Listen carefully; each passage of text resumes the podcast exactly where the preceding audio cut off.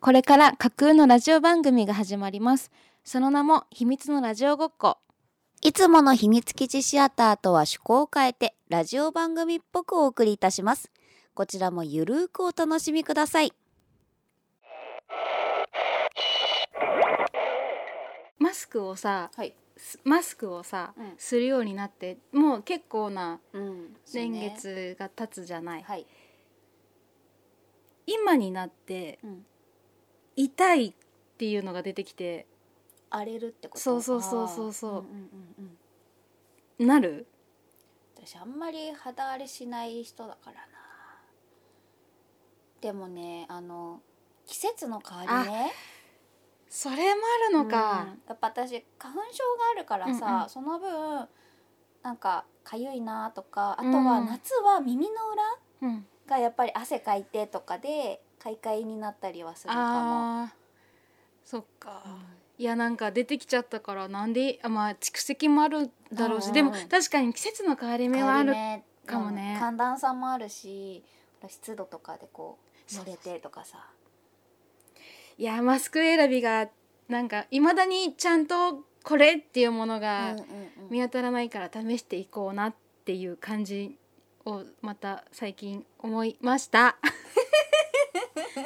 サホとコズエの秘密のラジオごっこ。このラジオは私たちサホとコズエ、そしてリスナーの皆さんとこの秘密基地で遊ぼうというラジオです。そう、ここは秘密基地です。さあ皆さん一緒に遊びましょう。改めましてサホです。改めましてコズエです。なんとこの秘密基地シアターもおかげさまでさんねんめを迎えることができました。ありがとうございます。そうで、この前ねひゃっかいも超えてでさんねんめにも入ったので引きあ入ったんですけれども、引き続きゆるくお楽しみいただければと思います。よろしくお願いします。よろしくお願いします。で、あの我々はね勝手にさんねんめ突入とひゃっかい超えたぞっていう頑張るぞこれからもっていうことでお酒をねいただきたいという思います。早いんですけれども、うん、あの今日のおやつおやつ、やつ米だからそうね、あこうん、をいただきたいと思います、はい、今日のおやつは声優の斉藤聡真さんが日本酒作りを行う山梨名城ん山梨名城株式会社山梨名城株式会社さんとコラボした日本酒斉藤聡真×七軒オリジナル日本酒ひそかをいただきたいと思います。いただきます。すごいねこの想定っていうの。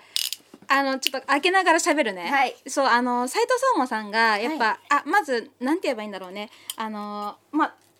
グラスをご用意いただいてありがとうございます。ちょっと失礼しますね。ストップストップストップまあ日本酒なんでそうなんですよね。そうこのグラスはちょっとあれだけど、はい、そうね、あのうちおちょこないんでかわいいグラスで飲んでます、はい、多分あのグラスです。あのグラスです。はい。いや、あ、そう。あ、じゃあ、いい、まあ、いいお酒なのにね、コップ酒なんでね。えー、いやあ、せーの、乾杯。いい香り。あ、そうあの、うん。先ほど申した通り、あの山梨の酒造会社さんと、うん、あの斉藤聡真さんが山梨県出身なので、うん、その地元のお酒のところとコラボして、うん、で、あのー、斉藤聡真さんがね、うん、読書好き、うん、ん 読書、読書家なのよ、うんうんうん、本読むのが好きで、なのでそのこのテーマをね、うん、読書しながら飲みたい日本酒っていうもう斉藤聡真さんならではのテーマ付けをしたがだからゆえの箱はそう大きいハードカバーのごほんのようなそう素晴らしいよね、うん、ネバーエンディングストーリーみたいな感じだよねいやすごいよね、うん、図書館にあったらこうそうそう手出すのちょっと躊躇する厚みのもうほんとそうハードカバーにな ん, なんて言えばいいのカバーついてるやつだからねそうそうそうそうそうだからもう実際におあの酒造さんに行ったりとか、うん、なんかそういう稲刈りの体験までして、うんうんうんうん、でそういう斉藤聡真さんならではの方向性を交えたならではの日本酒になりますね、うん、いやということは斉藤壮馬さんはお酒を飲みながら読書されるっていうことなんですか？そうじゃないですか。気分によってはすごい。だからそれ私はさあんまりそんなに日常ではないけどさ、うん、それぐらいにだから私がアニメを見ながらお酒飲むのと同じようなもん。あ、そっかって考えたらそうか、うんうんうんうん、その本に合わせたお酒もあるそうだよね、うん、好みのね。結構あるよ。なんかウイスキーとかはありそうだよね、うん、なんかカクテルとかもさ、あ、そうだよね、本に合わせて作ったカクテルとかも。いやということで美味しいね。でもちょっと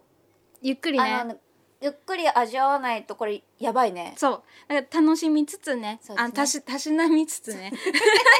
まあどっちも正解なんだけど、うん、味わいつつね。そうなのでまあちょっとこうやって話していかせていただきますけれども、はい、もうちょっと今日またちょっと忙しいですよ、はい、もう景気つきましたんでガソリン入ったから、はい、これもういつもの特別企画です。待ってました。あざす。えっと、サホプレゼン新空夜の小杖ちゃんに知ってもらいたいアニメを紹介していきます。あ、なんかタイトルついた。いや、うん、なんかもうどうしていいかなと思うんで、 でなな、えっと、今回はにせんにじゅうにねんの春アニメをご紹介させていただきます。ただあの現時点で私が見れているアニメだったり、うん、気になってるけどみたいなアニメであったり、うんうんうん、見れている話まで、うんうんうん、だから今放送中だけどもしその話数で全然まだ私がねいちわにわしか見れてないってこともあるし、えっと、プラスあのなおかつこれはほうこずえちゃんへのプレゼンになりますので、ね、皆さんもあしからずということで紹介させていただきますね。ありがとうございます。はい、一つ目、はい、アハレンさんは測れない。アハレンさん、ああこれアハレンさんって読むんだ。アハレンさん私もなんて読むんだろうって思ってたんだけど、アハレンさんっていう、うん、あの人との距離距離感とか、うんうんうん、その人との距離を測るのが苦手なアハレンさんっていう女の子がいるんだけれども、うん、その子の隣の席になったライドウくん、うんうんうん、このふたりの、まあ、ラブコメではあるのね、うんうんうん、でとにかくね私もいちばんめのアハレンさんの可愛さにもう心は静かみギュンって、うん、もうやばいとにかく、ま、私もまだそんな話数見れてないからあれなんだけど、うん、マジでいちわで心つかまれて、何、うん、あのアハレンさんが小柄で、うんうん、でライドウ君、ライドウ君がお、うん、ちょっと体格の大きい子なのね、うんうん、私体格さん萌えしますね。そうなのでもう完全にど真ん中、うんうん、あそれぐらい全然違う、うん、え華奢でちっちゃいとかな。そうそうそうそう、本当にちっちゃいで大きいライドウ君。学生さんの学生さんです。あ隣の席っていうのは学生さんなんで、ね、だからしがつからっていうあの新しいクラス。そうです。入学したのかな。うんうんうん、あそう入学式だ。うんうん、なのであのいちねん生のでオープニングも可愛くてね、ちょっと後ほど送ります。わかりました。あります。で次がエスごめんなさい。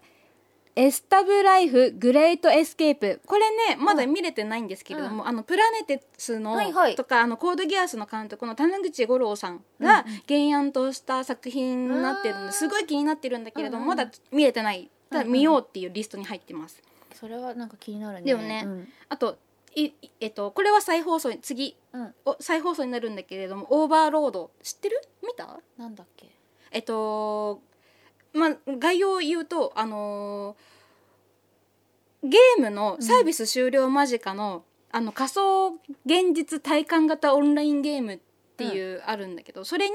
あのー、サービス終了になるからっつって、あのー、ログインするんだけれども、うん、もうかつて遊んだ仲間たちは全然ログインしてこなくて、うん、じゃあサービス終了まで遊ぼうかな、遊ぶっていうかまあ待ってようか、うん、最後の時間楽しもうって言って入ってる主人公がいるんだけれども、でも全然終了時間になっても終わんないの。えでえって思ったらもう エヌピーシー あのえっと、N、ノンキャラクター、うんうん、が意思を持った言葉のように喋り出してえって思ったところから話が始まっていくのね。っていう見たことある？あの骸骨が中にあないないないない。これ私も気になってて、うん、でも見れてなかったの。で次がよんきだったかな、よんきがしちがつから放送されるこ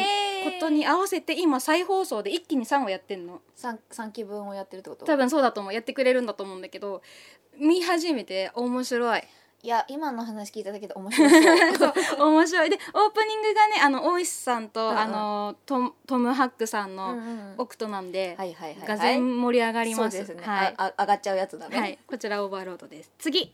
乙女芸はせあ乙女芸世界はモブに厳しい世界です。また乙女芸のタイトル長い系アニメそうそうそうあのこれは主人公が妹に乙女芸プレイしといて攻略しといてって頼まれて、うん、お兄ちゃんがせっせと攻略してるんだけれども、うん、そのもう徹夜で攻略して、うん、階段フラフラあ家出てフラフラっつって階段でバタバタバタっつって転生するのでその転生先がその乙女ゲームの世界で、このあれなんかうんうんオッケーでこの乙女ゲームの世界があの女性優位な世界なのね、うんうん、で男性は頑張って女性なるべく優位な女性の方に結婚貴族とかに結婚してほしい感じでこう行くんだけれども、うん、どうしても最初の設定上モブだったのね、うんうん、でモブがしモブだから主人公が虐げられてるんだけども、うん、一回攻略してるからこの世界を、うんうん、ゲームでねそうだからどうやればいけるかとか、うん、まあでもモブだからいいやと思ってモブでそれなりの生活をしていこうって思うんだけれども、うん、学園に入学あ学園入学するんだけれどね、うんうん、そこでその対象攻略対象キャラに会うわけよ、うん、おでその嫌いなんだよだから攻略対象のことを彼はああゲームだったら攻略対象としてやれるけどそうそうそうそうでだからそこで反旗を翻してあ反旗反旗を翻して、してこう話がこういくんだけど割と面白いですよこれおコメ、コメディコメディ、うんでうんうんまあ、でその中で出会ってでヒロインちゃんがと出会うんだけどもちろん、うん、その元々の乙女芸のはいはいはいはいはい、はい、ヒロインちゃんと出会ってまたそこから面白いこれ次過去のいい名付けこれ私まだ、えっとね、放送がそもそもちょっと遅く始まってるので、うん、私もまだいちわしか見れてないんだけども、うん、赤ちゃんの時に取り違えられたふたりの話なんだけれど、うんうん、もういちわからもうその元の親に会おうあもうじゃあ取り違えられたってことは分かった状態からスタートするってことねそうそうそうでそれぞれの子とそれぞれの親で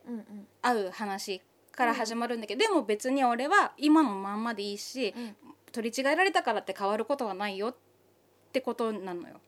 子供側が、うん、そうそうそうそう、うん、でだけどあこれ難しいなえっ、ー、となのでえっ、ー、と親自体はそのセッティングでもう子供同士が入れ違ってるのは分かってるで男女なのね、うんうんうん、だから別でしかもそれぞれのこの状態知りたいし、うん、だけどかといって今まで育てきた子は大事だしっていうところで、うん、あ結婚させちゃえばいいんじゃねっていう感じで言い名付けなのもコメディそうラブコメですいやもうすごいなんかこうドラマが来るのかと思ってまあそうだよね取り違いがね、うん、いやすごい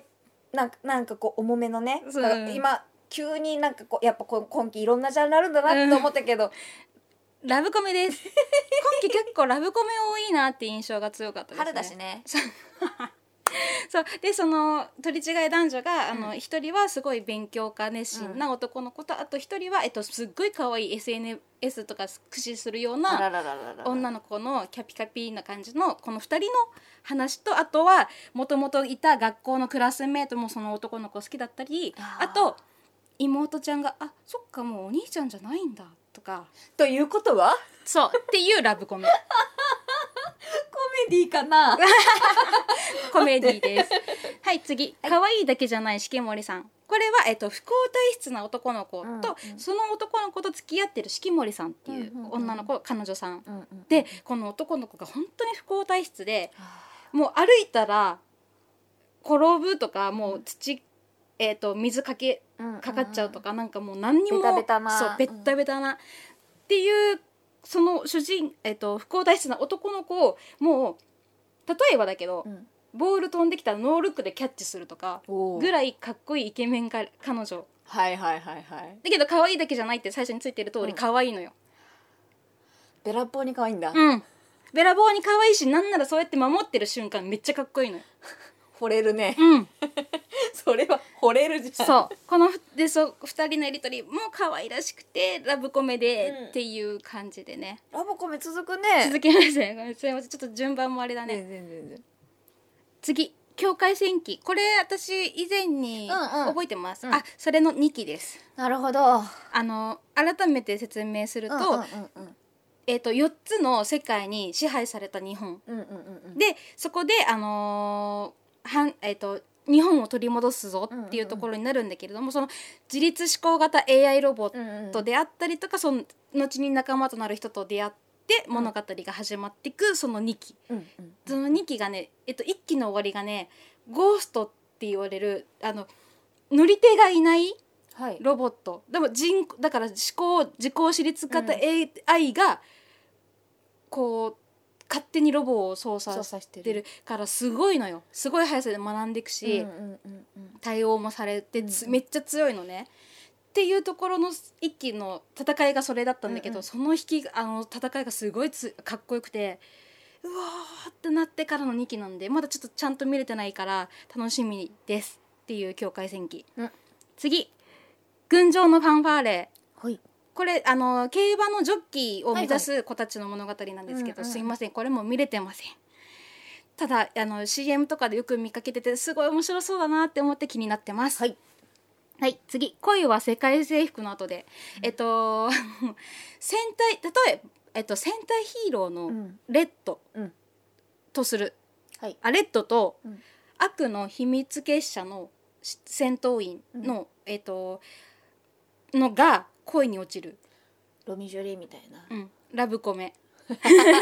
多いなでもこのふたりのね、だからあのデートとか、はい、会ってる瞬間をあの戦闘中にしかやっぱり会えないから、うんうんうん、これを、うん、お前の相手は俺だみたいなつってこう持ってって、うん、そこでや離れてみんなから、うん、そこでデートを重ねるとかなんかやり取りがすごい面白いんで、ちょっとで私ほら戦隊ヒーローものとか好きだから、なんかあーみたいなあれがこうみたいなこともありつつ楽しく見てます次、あ、えーと、このヒーラーめんどくさい、うん、あの冒険する戦士がたまたま出会ったヒーラーとパーティーを組むんだけど、うんうん、そのヒーラーがめっちゃめんどくさいの。めんどくさいっていうのが、うん一言二言一言多いとかよく言うじゃん、うんうん、もう一言どころじゃない、二言三言も多いし、うん、えみたいな、うん、なんでお前空気読まずそれ言うみたいなことなんだけど、その言葉がめっちゃ面白いで、その選手とのパーティー組んだふたりしかいないけど、うん、やり取りがだからめっちゃ面白い。一言二言三言も多いところに突っ込んでいったりとか、ヒーラーなのにその場から消費していくのねそうだからマジでマジでメンタル え, いやえぐられてるこの選手は俺ヒーラーそうそう、体力は回復するけ ど, けど他が削られてる エムピー 的なものあれそうなんかやり取りが面白くて会話が面白くてなんか 見, 見てます見てる、はい、次、サマータイム連打。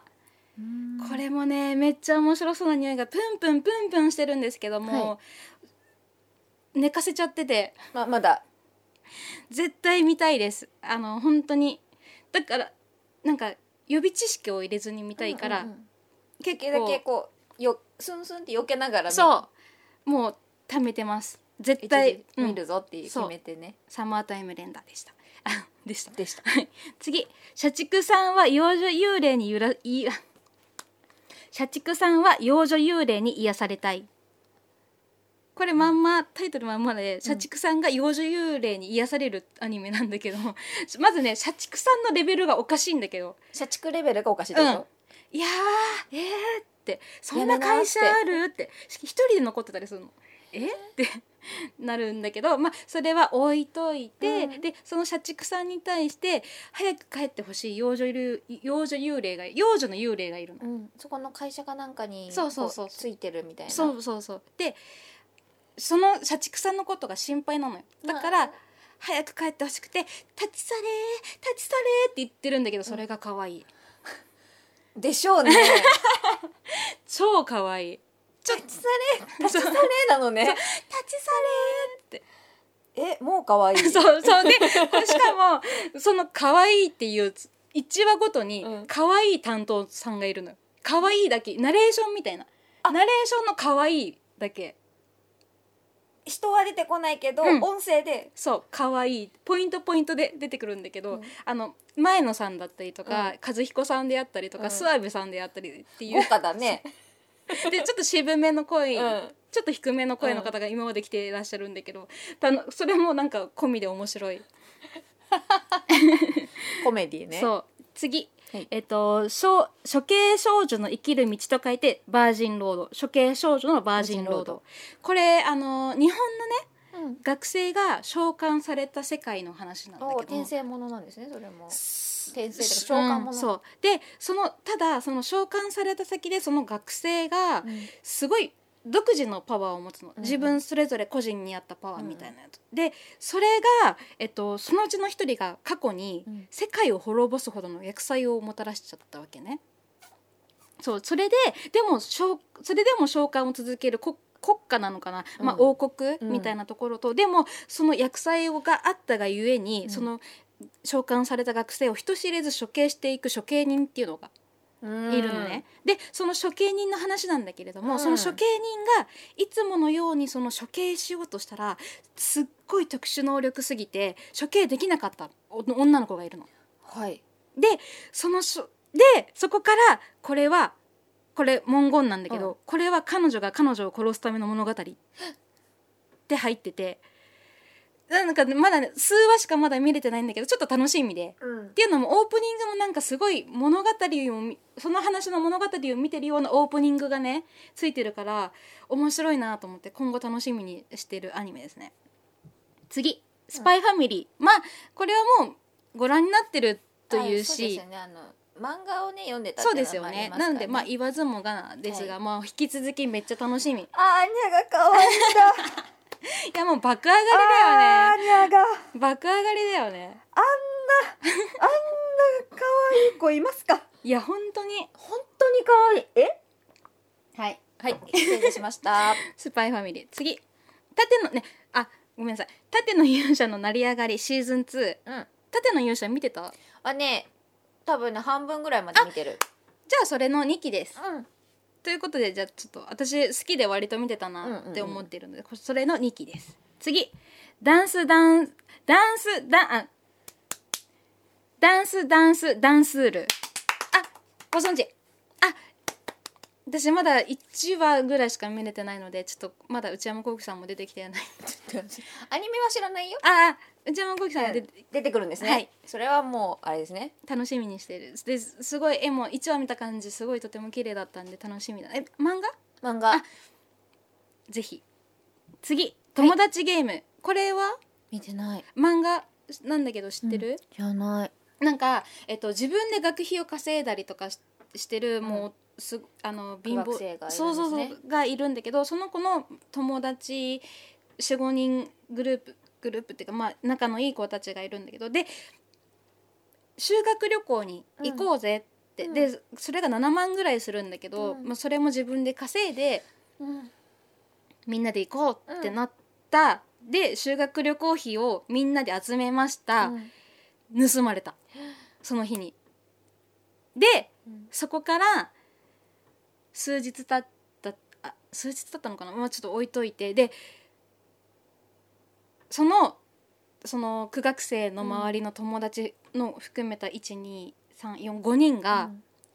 全員さらわれて友達ゲームっていうのに参加させられるんだけどそれがもう明らかにその修学旅行費の元手を使ったゲームに参加されてるのねだでそこから借金を背負わされたりゲームに負けたら借金背負うとか勝ったらちょっとずつ返金できるみたいな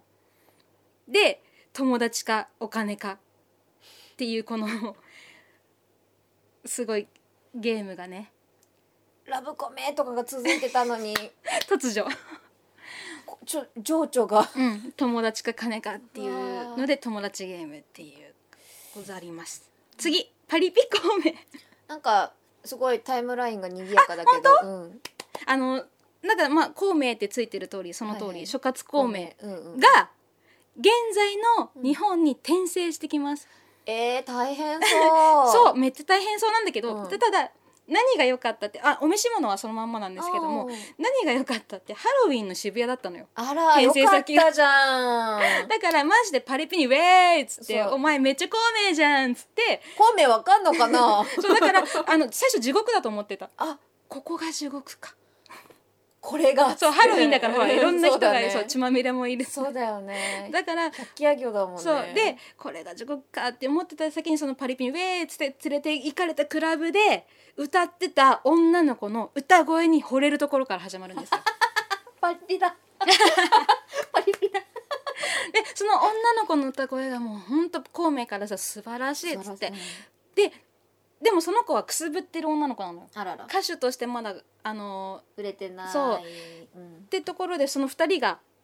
出会って、はい、私があなたの軍師になりましょ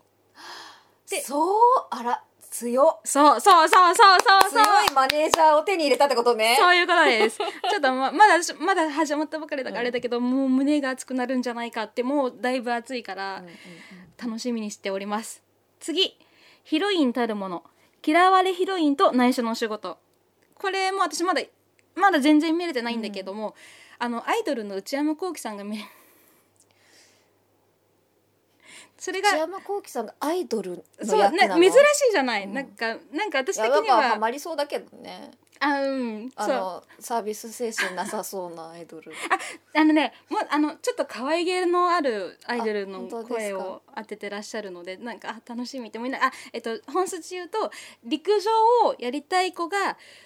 高校だったかな、で、うん、高校に陸上部がない地域に住んでたから上京しました、うん、で上京先のクラスにアイドルふたりがいて挟まれてっていう、これから。あら、夢のような。ただその子はアイドルって知らなかったからっていうところから始まっていく感じですね。楽しみにしております。知らないっていうスタートいいよね。そうそうそうそうそう次、ブラックロックシューターダウンフォール。ブラックロックシューター見てた？見てない。これ前にアニメやってたんだけど、うんうん、なんかそもそも私そんなに詳しくはないんだけど、うん、イラストの絵から始まってて、うん、でそこからミクに歌ってでもらっあそうそうそうそうそう、うん、ミクが歌って、そこからさらに物語がついてアニメになってっていう。イラストスタート、うん、物語スタートではない。そうそうそうそうで、うん、もう結構前の話なんだけど、なんかすごい戦闘シーンかっこよかったなとかっていう記憶、うん、があったから、また改めて、まだ私いちわしか見れてないんだけど、うん、やっぱかっこいいなって思ったので、うん、ちょっと楽しみに見ようかなって思っております。次、はい、名探偵、名探偵コナンゼロの日常と書いてティータイムゼロのティータイムこれ見たでしょうねでしょうねもうお箱ですもんね。小杉さん見るね。そうだよね。まあじゃあもう言わずもがなでございます。ちょっと割愛させていただきます失礼いたします。あ、どうでしたあの、あの笑ったまあ、一応なんかさ、注意書きでパラレルワールドみたいな、そうそうそうそうそう、ふーんふーんと思いながら見てるなんだろう、そうなんかそんなに安室さんをね、うん、ガチ推しではないから、うんうんうん、でもなんかなんかあるかもしれないと思って、うん、やっぱね、そうだよね、知っとかないといけないことがあるかもしれないから、うん、そうだよね私もなんか楽しく、なんか普段見ないような動きをするから楽しく見てます。安室さんをねフィーチャーすることってあんまりね、そうそうそうそう、ないか、日常的なね、ポアロでどうしてんのかとかね、そうそうそうそうそうそう、見れるよっていうところですね。ね、次、勇者やめます。やめちゃうのやめちゃうんだよあのっていうのも、あの魔王軍からの侵略を世界から救った勇者がいるんだけども、はいはいはい、だから世界を救っ救った後、そう、うん、救ったからがゆえにその勇者の力が強力すぎてみんなが恐れちゃうの勇者で、それゆえにあの追放され、救ったのに追放されそうちゃって、追放されちゃって行き着いたのがかつて倒した魔王軍。そうね。そうで、まあ、ほらなるよね。そうで、勇者はさ仕事がないからそこに行ったんだけど、うん、まあ、魔王的には嫌じゃん。そうだね。そうだからそこの副官僚四天王みたいなところがいるわけよ、うん、でそこにいや俺を雇ってくれたらマジで立て直すことできるぜ、あのボロボロだから負けてるから、はいはいはいはい、こんなボロボロなの俺だったら立て直せるぜっていうので、うん、そのまず四天王に取り継ごう、うん、取り継ごうとしてる話今、うん、だから会社の組織改革みたいなことをやってる面面白い。勇者かわいそう。そうかわいそう。でもなんかすごい面白い。面白そうだね。うん、次これ知ってるかな？ゆあ四畳半神話体系。やない。あ本当、うん、なんかあのこれ再放送なんだけど、うん、あの森見と森見さんあの森見富彦さんの小説がアニメになってるんだけど、うんうんうん、まあ、岩佐監督なんでハマるかもしれないですね。なるほどね。なんかその私っていう大学生がいるんだけど、うん、バラ色のキャンパスライフを夢見てた私の物語。夢見てたってことはそうではないってことです。そうそうそうそうそうこれねすごいのセリフ私のセリフの半端量がマジで半端ない。え私何ですか？セリフの半端量が半端ない。セリフ量が半端ないんだって。そうもう頭がオーバーヒートしてる。セリフ量が半端ない。半端ないずーっと喋ってる。うん。基本ずーっと喋ってる。でたま間間にあのオズっていうキャラがいるんだけど、よし、うん、吉野さんがポロポロつっていいいいことっていうかあのいい声をいい声難しいね、うん、好きな感じで喋ってくれるんだけど、あさほちゃんの好きな感じで喋ってくれる。いやまだ話に合ったキャラに合った、うんうんうんうん、えそんなお芝居するのみたいな、うん、そういう好きそうそうそうそうそうそうそうっていうこういう感じがまあこう面白いですよ。うんうんうん、ハマると思います。次、うん、ラブオールプレイこれあのバドミントンのだよね。そう。多分ね前回別の作品があった時に、うん、次もバドミントンあるよって言ってたやつやったな。これが楽しみすぎてまだ見れてません温めてます。そうでも楽しみ。なんかすごい青春の感じのスポーツの、うんうんうんうん、ねやっぱこういうのって胸熱くするから楽しみにしております。っていうこのあれですね。ありがとうございます。にせんにじゅうにねん今回もサホプレゼン新クールこずえちゃんに知ってもらいたいアニメを紹介していきます。はいしていきました。ありがとうございました。どうですなんかござるごめんね私の拙いプレゼンなんでちょっと、うん、上手になったねやったちょっと言葉が怪しいところは多かったけどね、うん、あのオーバーロードとあ、うんうん、とねあのサホちゃんが予備知識入れたくないって言ったやつとサマータイムレンダーレンダーか、うん、とあれ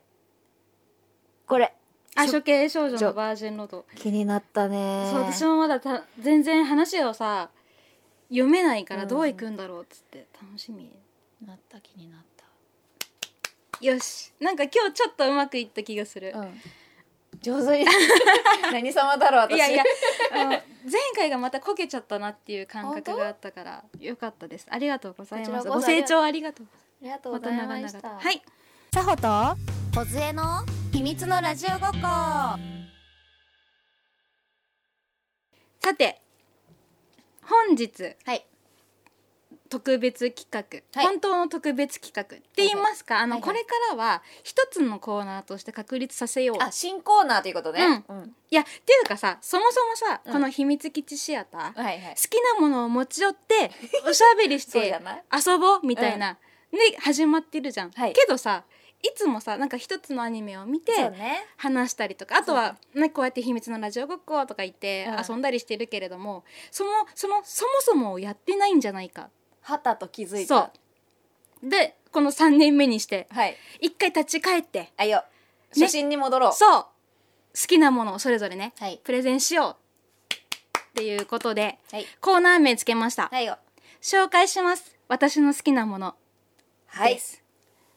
はい、いいじゃんやっていきましょう。今回から始めていく。で私はねごめんねちょっと前半にちょっと喋りすぎたんで一回休憩していただいて、はい、あのこずえちゃんからご紹介お願いできればと思います。あなんかこうやってさ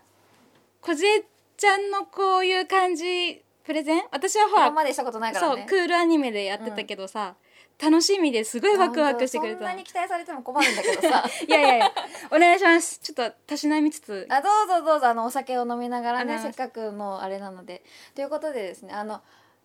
大事なことって、うん、漫画で学びません？あ大いに大いに、うん、漫画とかアニメとかで学ぶじゃないですか、はいうん、私がこうちょっとねさっき、さっきにかぶってしまうかもしれないけど、うん、私が初心に帰るために必ず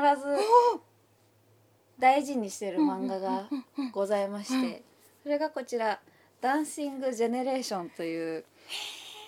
あの牧村悟さんっていう私の大好きな漫画家さん、うん、もう、もうね、ほこりかぶっててさ黄ばんでんだけどさ年代を感じる。そう、まあね、これ文庫コミック文庫で出たのがもうこれいつよ。でもね時代を感じすぎるんだけど初版がせんきゅうひゃくきゅうじゅうななねんとかですねそうっていう漫画でございまして、はい、これねあの私が大学音大に行ったんだけど、うん、音大受験のためにあの歌を習ったのね、うん、あの声楽が必須だったから、うんうん、で私は声楽はやったことなかったから声楽を本当に受験までの半年、うん、受験音大受験するぞって決めてから半年間ぐらいがっつり習ったのね、うん、その時にの先生がコズこれ好きなんじゃないかなって言っておすすめしてくれたんだ。そうそうでその時は先生はもともとコミックを持ってて、うん、こんなあのコミック文庫だとにさつ、にさつなんだけど、うん、コミックだとななさつぐらいだったかな。へーでこれはなんていうの本当にダンスが大好きな子のお話、うん、ダンスが大好きな高校生だったかな。高校生の愛ちゃんっていう子がいるんだけど、うん、愛ちゃんがあの友達に誘われて、うん、友達のオーディションダンス の, そのニューヨークだニューヨーク の, そのダンスカンパニーのオーディションに付き添いで、うん、愛ちゃんが行くのね。で連れてかれてであの愛ちゃんはすごく転勤族なのお家が、うん、転勤族 で, でクラシックバレエが大好きでどんなに転勤してもどんなにお家引っ越しても必ずその引っ越し先で必ずクラシックバレエを習ってたんだけど、うん、いつの間にか辞めちゃった子だったのね。それが何がきっかけだったかは本当に自分でも覚えてないぐらいでもどあんなに好きだったのに辞めちゃったんだよなって思いながらその友達のオーディションを見てる、うん、であの確か辞めてからいちねんぐらい経ってからあのこのオーディションを、うん見学してるんだけどで友達が一次オーディション受かりましたでにじになった時にあのじゃあ帰るねってにじも頑張ってって言ったら、うん、あといちじかんぐらい一緒にいてって言われてその友達にに次試験に次オーディションも見学させられて、うん、そしたらそこの審査員の一人にお前踊れるだろって言って本当に喧嘩越しで言われて、うんやってみなよみたいなこと言われて、うん、でもクラシックはやってたけどこれはジャズのオーディションなのよジャズダンスなのででも喧嘩越しに言われたから腹が立っちゃって、うん、喧嘩買っちゃって、うん、踊, 踊るんだけどあのー、踊りましたってなったらその二次試験に残ってた人たち全員が三次に行けなかったのね。うんけどその愛ちゃんに喧嘩を売った先生が審査員がこれだけ最後までいける人間が見込みとしてはあったのにあの残れなかったなぜだと思うっていう問いかけから始まるんだけど、うん、でそれでその中に愛ちゃんが残ってたのね、うん、で愛ちゃんの友達も残ってたの、うん、であの日本ではあのジャンルを問わず踊れるダンサーがいなさすぎるうん、そうねそうどれかに特化してる、うん、でもブロードウェイとかそのニューヨークとかだとどんな早くのオーディションでもどんな早くのダンサーでも必ずオーディションだって言って、うん、クラシック踊れって言われたらプリマ並みに踊れなきゃいけない、うん、タップ踏めって言われたら必ず踏めるとか何でも踊れなきゃいけない、うん、そういうダンサーを作りたいんだ俺はって言って本気にやりたいやつは明日何時にこのスタジオに来いっていうなんかもう本当にダンス、ダンスが大好きだった、うん、大好きな人にとってはもうワクワクするようなスタートなんだけどでこれはねその愛ちゃんが そのそこの最終にね残った人たちでダンスチームができてで日本での公演をいっかいにかいってやって最終的にどこまで行くんだっけあそうニューヨークのカンパニーとコラボをして、うん、あのヨーロッパ公演とかができるよってなったりとか、うんうんうん、あと愛ちゃんがそう、あのー、海外にダンスで入留学するのなんでこんなにあやふやなのかっていうとダンシングジェネレーションはこの後にももう一個ニューヨークバードっていう作品があって、愛ちゃんがダンスだけにこれだけ固執して固執しても大好きで大好きで踊ってたのに、うん、あの大きい挫折をしちゃうのね、この物語の中でどうしても、うん、で踊れなくなったりとか踊ることをやめようかって思っちゃったりするんだけど、うん、でダンスカンパニーにせっかく入れたのにあの無断で休んじゃうの公演を、うん、でクビになっちゃって、うん、行き場がなくなった。次がニューヨークバードでニューヨークでっていうお話があるんだけど、まあそういう ざ, ざっくりとしたね概要なんだけど、うんうん、なんだろう、こう初心に戻るってさっきも言ったけど、うんうん、こうさ好きで始めたことって好きで居続けるのってすごく大変じゃん。そうだね、特にこういうお仕事をしてると、うん、特に好きで始めたのになんでや目的があやふやになるあやふやになった時ってさ大体うまくいかないじゃない、うん、で目的をなんか外的要因に求めた時、なんだろう、評価とかいうものに求め始めた瞬間に意外とうまくいかなかったりとか、うん、あとは自分がすさんでったりとか、うんうん、私はするんだけど、で良くないなって思った時に必ず立ち返って読んで好きだったよねっていう、なんか好きだったことを呪いにしないで、うん、なんで始めたんだっけっていうことをだから本当初心に帰るだよね、思い出すための漫画です。なんかすごい心震えそうね、私にとってはやっぱりこうも戻るための、うんうんうん、なんだろうね、こうなんか持ってるよね、うん、だからね大事なそうそうそうそうそう、ね、核であるようなもんだよね、うん、だから私にこれを勧めてくれた先生は、うん、多分単純にコズは踊ることが本当に好きだもんねって勧めたのかもしれないし、うん、あのネタバレだけどニューヨークバードの最後ではニューヨークでブロードウェイでミュージカルでデビューするの、愛ちゃんは愛子ちゃんはね、うん、デビューするんだけど、ちょっと私も音大でミュージカルの、うん、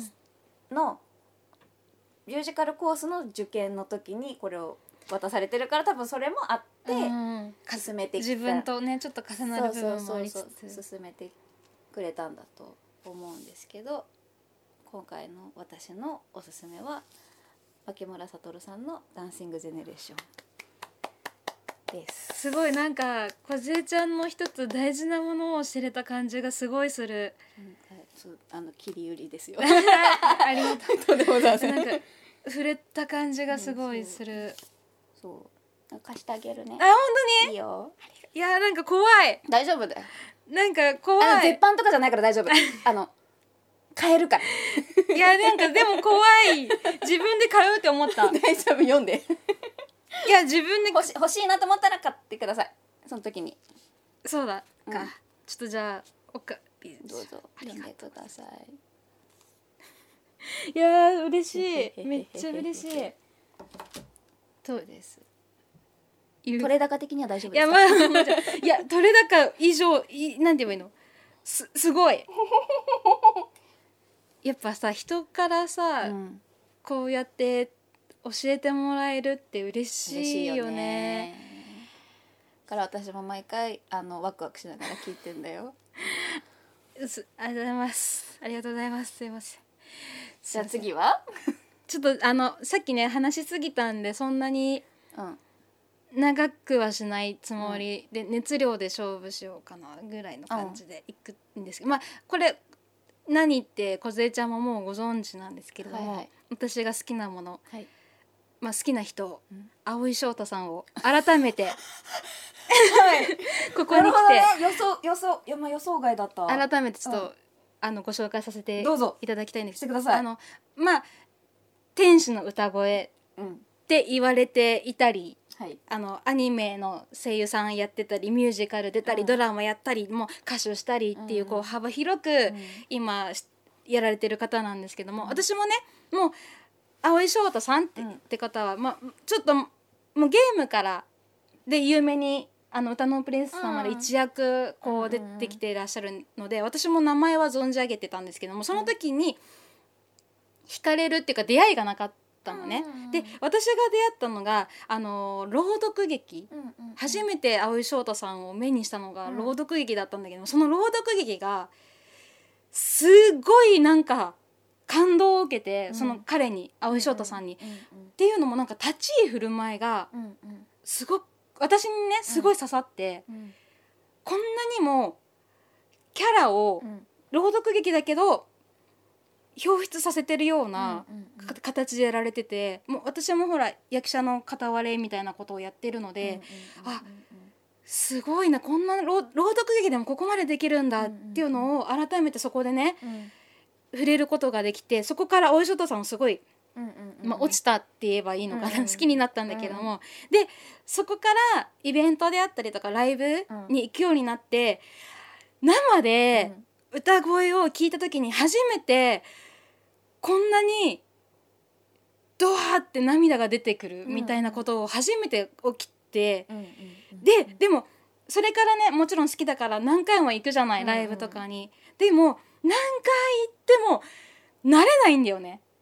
うん、歌声に何回行っても泣いちゃうの。あー、はいはいはい、生で聞いて、ま、うんうん、もちろん曲ね歩きながらとかポッドあの自分のね、うん、あれでミュージ端末で聞いてても、うんまあ、それは自分の心理とかも、うん、あ背景とかもあるからそこで涙することはあるけれども、うん、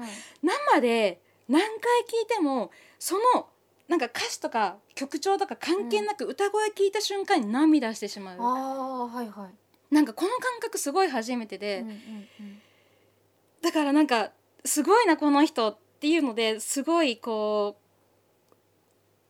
落ちていく、うん、で、うん、本当に楽しい曲調でももしかしたら私だけかもしれないしもしかしたら他の人もそうかもしれないけど、うん、すごいこんだけ楽しい曲でも泣いちゃうんだっていうポロポロしちゃうんだっていうのがすごいあって、まあ、だから何回も言ってるけど梢ちゃんに早く生で聴いてほしい。そうね、まあ、刺さる人には刺さるって、うん、もうこう言っちゃえばあれだけども、うん、彼の歌声は一度でもやっぱり聴いてほしいなって私はすごい思ってます、うんうん、でその歌声もあるけどもちろん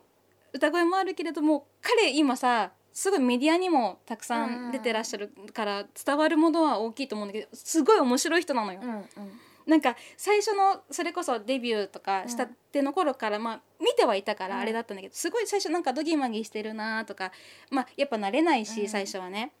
うん、って感じたんだけど今はもう蒼井翔太が出来上がってうんうん、てるしそれをか自分で確立して、うんうん、それを届けてるエンターテインメントとしてでしてるからなんかちょっと抜けてる感じもするんだけどすごい温かい人柄もすごいにじみ出てるなっていう感じがして、うん、すごいふわふわして、うん、で機械音痴だったりするチャーミングな感じもあるし、うん、ワードセンスもなんかちょっと独特なんだよね、うんうんうん、だけどそれがふふってなんかうんうんうん、うん、笑えるようなすごい面白い人だなっていう人柄と、うん、あとそのアニメとかご自身が出てるアニメのキャラク、うんと、ご自身が出てるキャアニメのイベントとかライブであるときに可能な限りは寄せてきたりとか、そのしていいよみたいなライブイベントとかだと自分のその外見をすっごい寄せる。今となっては結構やってらっしゃる方多いと思うんだけど、私多分初めて見たぐらいのレベルだったんだよね。そのキャラに寄せていく、うん、み, みなりを髪染めたりとか、うん、いでたちであったりとかっていうのをで私この、ね、彼の蒼井翔太さんがそのキャラに寄せる熱量がすごくて、うん、それが伝わってくるしでほんと細部までやってウィッグも馴染みがいいまでとかやるし、うん、で私が言った大好きなゲームのキャラクターを、うん、彼自身が体現してくれた時に私本当にあ会えたって思ったの、うん、に次元のキャラクターに、うんうん、に次元なのに、うんうんうん、立ち上がってきたみたいな、うん、こ私彼のライブにいるってこんなこと思えることってめったにないじゃない、うんうん、もうありがたくし嬉しいしもう、うん、会わせてくれたでも、うん、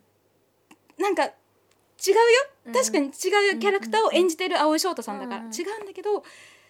彼がやってくれてるからこそより真実味っていうかさ、うんうんうんうん、伝わるものがすごくて、うん、うわーもうほんとこれはありがたいってすごい思って、うん、で愛も強いその 自,、うん、自分のキャラクターに対してのね、うんうんうん、愛も強いからそれも伝わるっていうのがすごい忘れられない感動として今でも私の中に残ってて、うん、あとこれはファンクラブイベントの話になるんだけど、うん、やっぱりねファンクラブイベントほど感じるの、彼の優しさを。うーんっていうのもなんかファンクラブイベント、あの今の時期じゃないけど今の時期になる前、コロナになる前は、うんうん、なるべく一人一人と近くに行きたいからって結構広い会場を取ってんだよ、うんうん、ファンクラブイベント、うん、だけど必ずせあの客席に降りて、うんうん、通れる通路を通っていくので手振る、うんうんま、だから割と手振って歩いてるシーンを見るんだけど、うん、その時間を無駄にしないようにそこでもコーナーやったりするから、うんうん、すごいこの人は優しいなって思ってて、うんうん、でそれもファンクラブイベントも一人一人にねお土産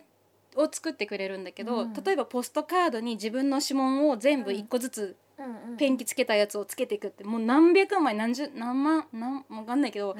何千人単位じゃんそんな、うん、それをいちまいずつこうペタペタペタペタペタって手スタンプつけてったりとか、うんうん、あとハロウィンの時期のファンクラブイベントはアメちゃんを作って、うんうん、あのなんだっけあれ金太郎飴、はいはいはいはい、だから一気に大量に作れるは作れるけど自分で作って、うん、切ってって、うん、詰めてみたいなのをやってくれたりとかして、うん、もうほんと優しいこの人って思ってて、で一番初めのファンクラブイベントの時にグッズを作ってたんだけど、そのグッズが T シャツなんだけど、うん、その T シャツが何かって一人一人にあのお花大好きなんだけれども、うん、お花ってあ花束をあげたいけど一人一人に花束をあげるのは難しいからって自分の手の指で描いた花束の T シャツをプレゼント、うんうん、てかあのグッズとしてね、うんうんうんうん、出してくれてて、それがこれなんですけれども、あー来たすごい可愛いそれが綺麗な T シャツだなと思ってたの。これはだから全部これ花束なんですよ、これが。なるほどね。っていうグッズを作ってくれたりね、うんうんうんうん、すごい優しいなって思ってて、でもう彼自身がそのファンでいてくれる子たちに対して、うん、葵翔太がやることで楽しんでくれるとか、うんうん、葵翔太がやることで嬉しがってくれることをどんどん届けようとしてくれる、うん、それがすっごい伝わるから、優しいファンに対、まあ、ファンに対してだけじゃないけど、うんうんうん、っていう表層が一個ファンの中にこう現れてるなっていう葵翔太さん、うんうん、いかがですか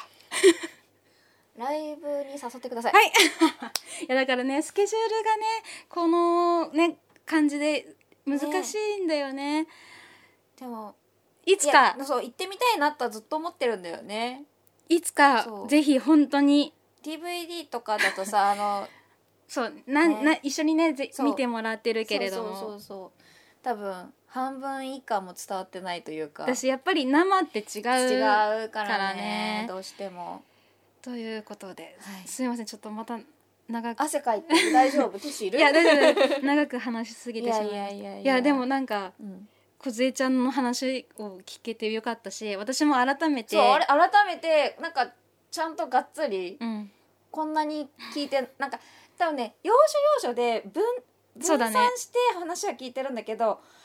今から葵翔太さんの話しますっていうモードで聞いたことは今までなかったから、なかったから、ね、すごい新鮮だった。ファンクラブ募集中です。気になった方はぜひ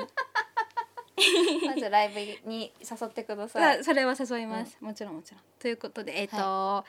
い、なんだっけえっと好きな紹介します私の好きなもののコーナーでございました、はい、ありがとうございました。はい、次のコーナーですね、はい、えっと実は流れている ビージーエム です、はい、ねこれ実はね、うん、えっとふたりで、うん、私と小杖ちゃんで劇場版、はい、名探偵コナンハロウィンの花嫁見てきましたね。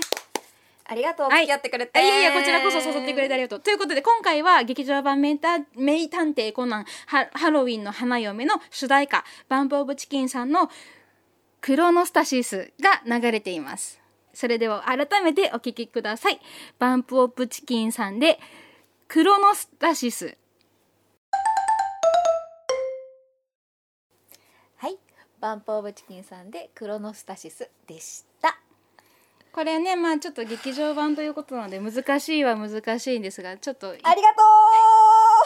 言ってくださいよ。言えるところだけ言ってくださいよ。もうね、大好きな話なのよ、うんうん、いわゆる警察学校そう警察学校編が好きっていうよりかは、松田迅平さん、そのうん迅平だよね、うん、そう言ってたもんね。そう、あの佐藤刑事がさ、まだ高木刑事のことを、うん、あのと付き合う全然前、うん、出会ってはいる、出会ってでもちろん出会ってて、うん、なんなら白鳥警部ももう全然佐藤さん美和子さんのことが好きですみたいな状態だし、はいうん、なんなら時代はガラケーだしみたいな、うん、その頃のあのスペシャル、うん、スペシャルの前のその爆弾事件からのスペシャルのあの話がやっぱり本当に ブイエイチエス 擦り切れるぐらい見、ぐらい見ててね、ブイエイチエス の時代ですよ。そうそうそう、もう全ずっと多分あの話すっごい好き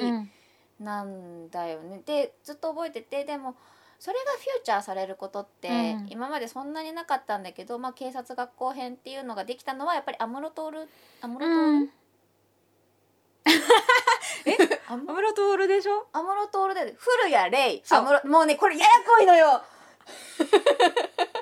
アムロトール、アムロトールで合ってるよね、合ってる合ってる合ってるはずだって、さっきささっきさ私がほら古谷トールって言ったら違うことになるよね、はいアムロトールです。ややこいのよ、アムロトールだよね、アムロ、そうそうそう、アムロ、アムロさんがねと、はいそうアムロさんがあそこの松田迅平とか萩原さんとかと、うん、あと伊達さんとかと、うん、あの諸星諸伏さんと、うん、あの同級生っていう設定がおいおい出てきたから警察学校編みたいなものが出てきて、うん、あのこうスピンオフ的なねあのコミックになってたりとかもするんだけど、 な, なんていうのこれこれがここでつながるんだみたいなので、もうやっぱ長年見てないとさ、うん感動が、うん、ねえ、なんか久しぶりにアニメシリーズテレビシリーズ見たらあれこんなことになってたのみたいなのがあって、やっぱずっと終え、終えてない時期も風あるから、うん、劇場版しか見れない時期とか、うん、ここそのテレビシリーズは全然終えてなくて、でも毎年劇場版は見るよみたいなモードだったんだけど、いやこんなに深掘りされるとは、なんかでも思ったよりは出てこなかったなっていうのはあったけど、うんうんうん、あのそうだね、そう、うんうん、なんか予告編の感じからするとさ、うん、えそこを掘り返したらもうコナンの出番なくないぐらいのレベルだったからうんうん、うん、私的にはね、うんうん、出ないのかまさかと思ってたけど、いやそんなことはなかったんだけど、うんうん、いやあの松田迅平さんとかの萩原さんとかのあの話が好きな人は多分絶対好きだし、うん、渋谷が思った以上に渋谷だったし、うん、本当だね、うん、渋谷だったね、そういや渋谷的な何かかと思ってたから、うんうんうん、渋谷だったね、完全に渋谷、そう完全に渋谷だったし、こう、ね、名称をちょっとずつ変えて、うん、なんかモチーフがここきっとあそこだろうなみたいなと思ったらゴリゴリ渋谷だったからまんままんまだったし、うん、なんかそういうのもワクワクしつつ、ちょっとあの熱くねなっちゃうよね。やっぱアクションシーンもかっこよかったしね。かっこよかった。どんどん派手になるね。うんやっぱあの派手さはいいよね。いい。よう死なんなって毎回思うけど、なんで絆創膏で済むみたいな怪我なんだろうみたいな。ね、あのそれこそこの前金曜ロードショーで、うんうんね、放送された、うん、あのヒーローの弾丸？ヒーローの弾丸もさ。かすり傷さってなわけねえだろって思うしさかすり傷なんて子供が真似しますわよってコナンならではのね、そ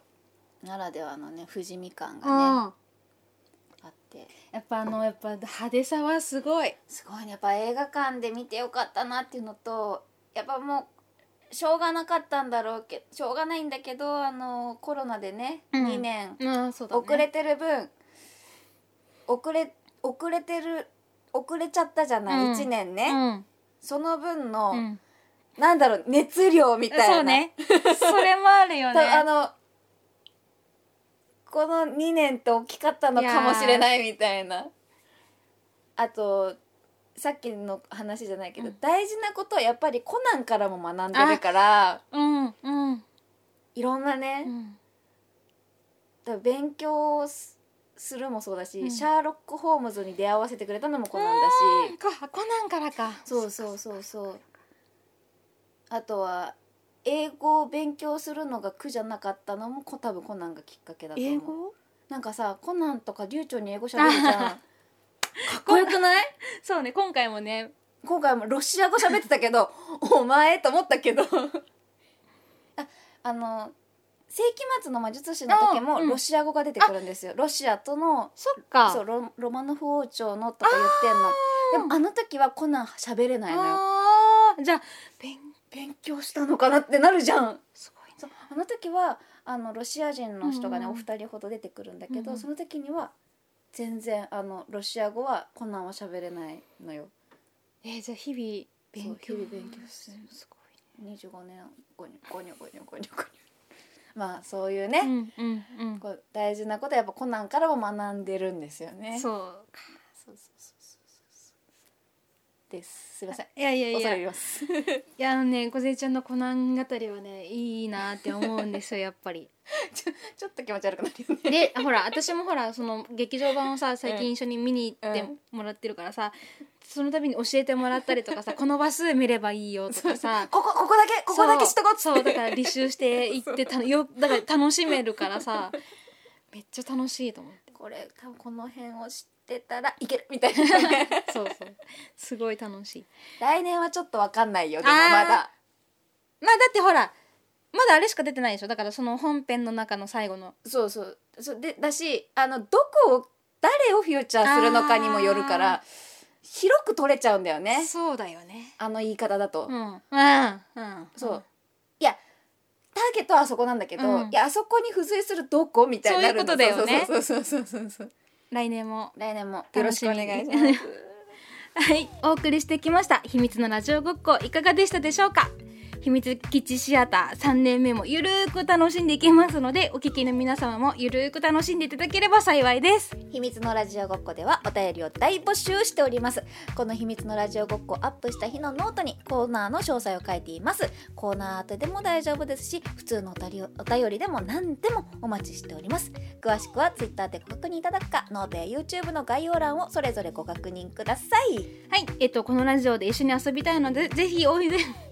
ひお便り送ってください。それではまたこの秘密基地でお会いしましょう。さほとこずえでした。またねー。秘密のラジオごっこいかがでしたでしょうか。こちらへのお便りも募集しております。リクエスト曲はもろもろの関係で流せませんが、リクエストがございましたらお送りください。パッションを流します。お便りは秘密基地シアターと同様にシークレットポストやツイッターでハッシュタグ秘密シアをつけていただければお迎えに上がります。それではまたね。